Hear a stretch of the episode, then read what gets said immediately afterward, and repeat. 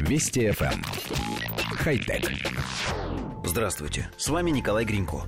Британская компания Windhorse Aerospace считает, что съедобные беспилотные летательные аппараты могут пригодиться в борьбе с гуманитарными кризисами. Раз уж продовольствие все равно планируют доставлять в труднодоступные районы с помощью дронов, то почему бы не сделать сами летательные аппараты из еды?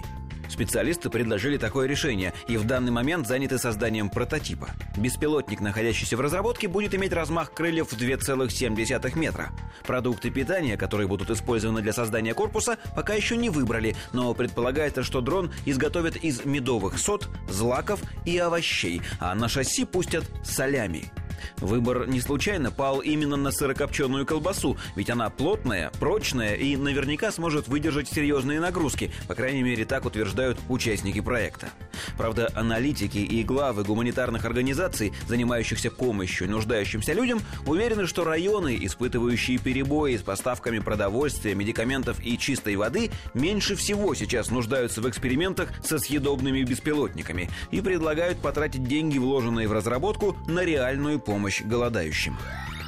Коллектив редакции нашей программы целиком и полностью разделяет мнение аналитиков и глав гуманитарных организаций. Но британским инженерам нельзя отказать в оригинальности подхода.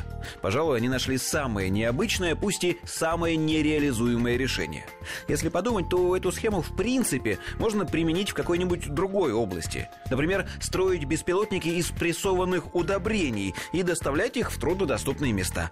Правда, во-первых, сложно себе представить, чтобы кто-нибудь затеял выращивать сельскохозяйственные культуры в труднодоступных местах. Как же тогда собирать урожай? А во-вторых, для доставки удобрений беспилотник придется разбивать о землю, повреждая при этом, собственно, сами растения. В общем, минусов мы видим больше, чем плюсов. По нашему мнению, беспилотник из овощей и колбасы никогда и никто не построит. Хотя... Вести ФМ. Хай-тек.